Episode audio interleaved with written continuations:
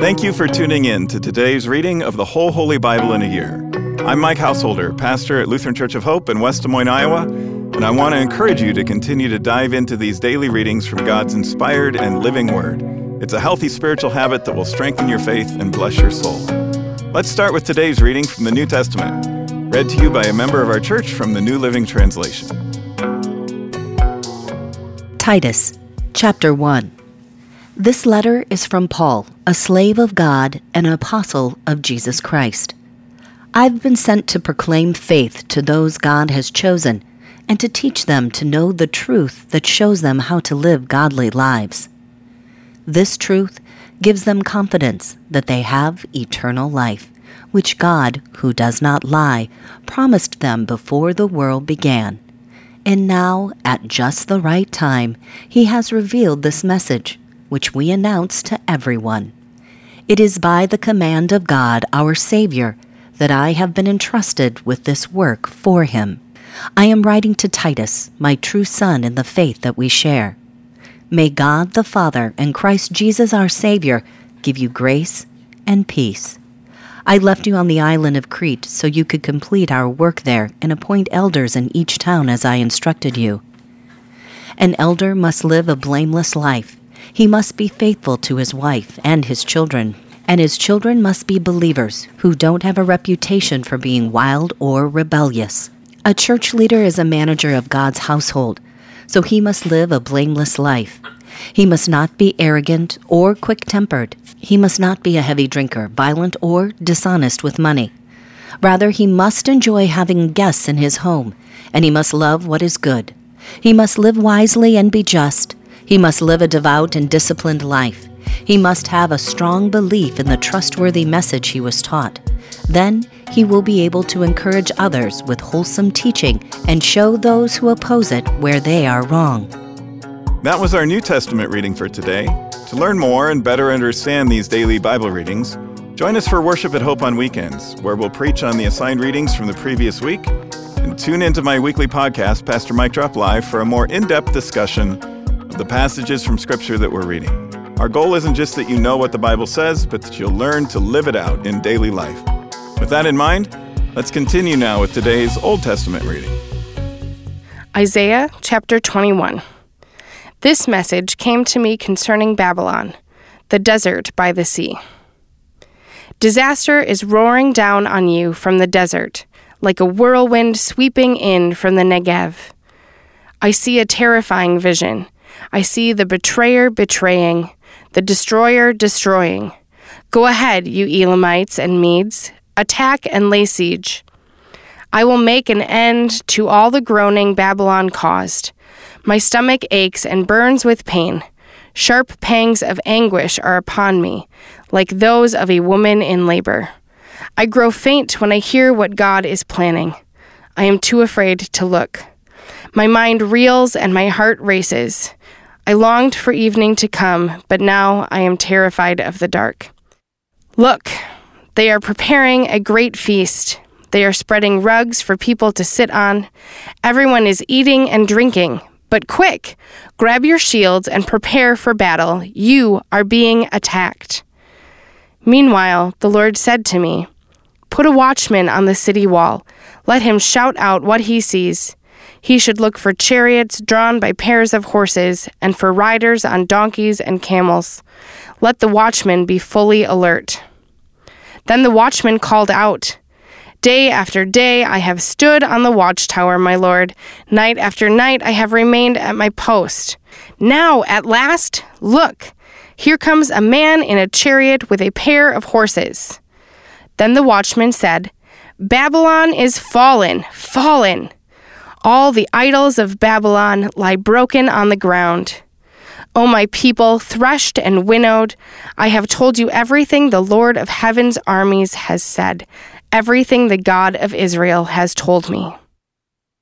This message came to me concerning Edom. Someone from Edom keeps calling to me Watchman, how much longer until morning? When will the night be over? The watchman replies, Morning is coming, but night will soon return. If you wish to ask again, then come back and ask.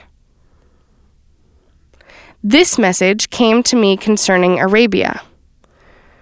O caravans from Dedan, hide in the deserts of Arabia. O people of Tema, bring water to these thirsty people, food to these weary refugees. They have fled from the sword, from the drawn sword, from the bent bow, and the terrors of battle.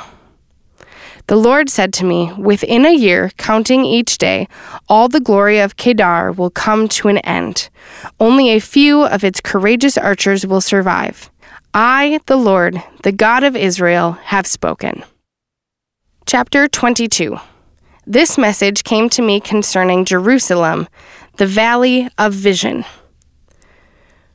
What is happening? Why is everyone running to the rooftops? The whole city is in a terrible uproar.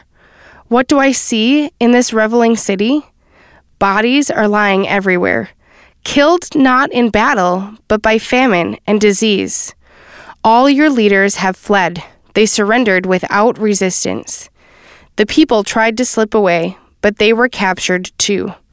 That's why I said, Leave me alone to weep. Do not try to comfort me. Let me cry for my people as I watch them being destroyed. Oh, what a day of crushing defeat! What a day of confusion and terror brought by the Lord, the Lord of heaven's armies, upon the valley of vision. The walls of Jerusalem have been broken, and cries of death echo from the mountainsides. Elamites are the archers, with their chariots and charioteers. The men of Kir hold up the shields. Chariots fill your beautiful valleys, and charioteers storm your gates. Judah's defenses have been stripped away. You run to the armory for your weapons. You inspect the breaks in the walls of Jerusalem. You store up water in the lower pool. You survey the houses and tear some down for stone to strengthen the walls. Between the city walls, you build a reservoir for water from the old pool. But you never ask for help from the one who did all this. You never considered the one who planned this long ago. At that time, the Lord, the Lord of heaven's armies, called you to weep and mourn. He told you to shave your heads in sorrow for your sins and to wear clothes of burlap to show your remorse. But instead, you dance and play. You slaughter cattle and kill sheep. You feast on meat and drink wine. You say, Let's feast and drink, for tomorrow we die. The Lord of heaven's armies has revealed this to me. Till the day you die, you will never be forgiven for this sin. That is the judgment of the Lord, the Lord of heaven's armies. This is what the Lord, the Lord of heaven's armies, said to me Confront Shebna, the palace administrator, and give him this message Who do you think you are? And what are you doing here? Building a beautiful tomb for yourself, a monument high up in the rock? For the Lord is about to hurl you away, mighty man. He is going to grab you, crumple you into a ball, and toss you away into a distant, barren land. There you will die, and your glorious chariots will be broken and useless. You are a disgrace to your master. Yes, I will drive you out of office, says the Lord. I will pull you down from your high position, and then I will call my servant Eliakim, son of Hilkiah, to replace you. I will dress him in your royal robes, and I will give him your title and your authority. And he will be a father to the people of Jerusalem and Judah.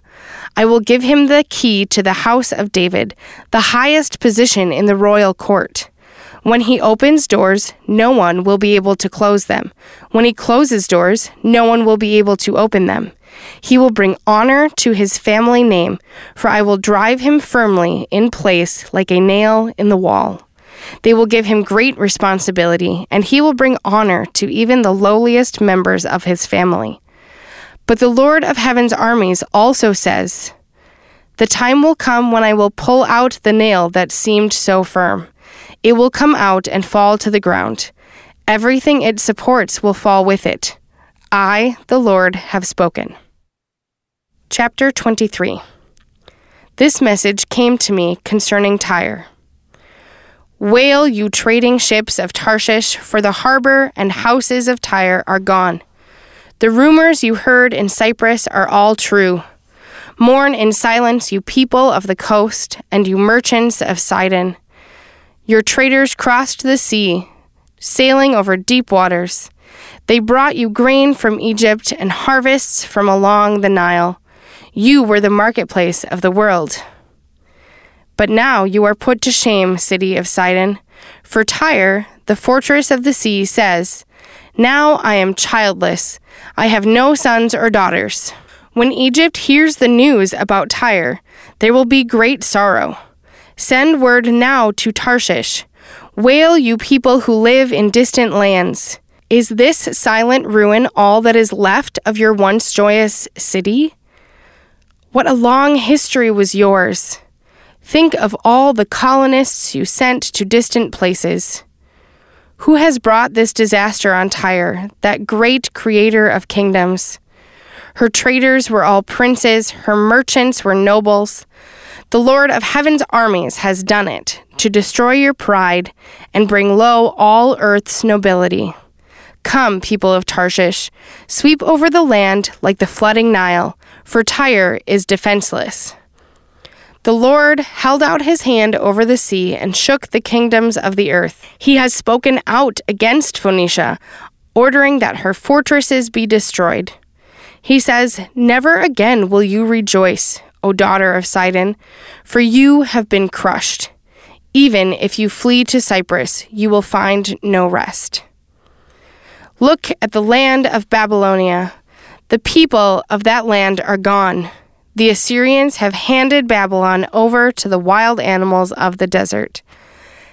They have built siege ramps against its walls, torn down its palaces, and turned it to a heap of rubble. Wail, you ships of Tarshish, for your harbor is destroyed. For seventy years, the length of a king's life, Tyre will be forgotten. But then the city will come back to life as in the song about the prostitute. Take the harp and walk the streets, you forgotten harlot. Make sweet melody and sing your songs, so you will be remembered again.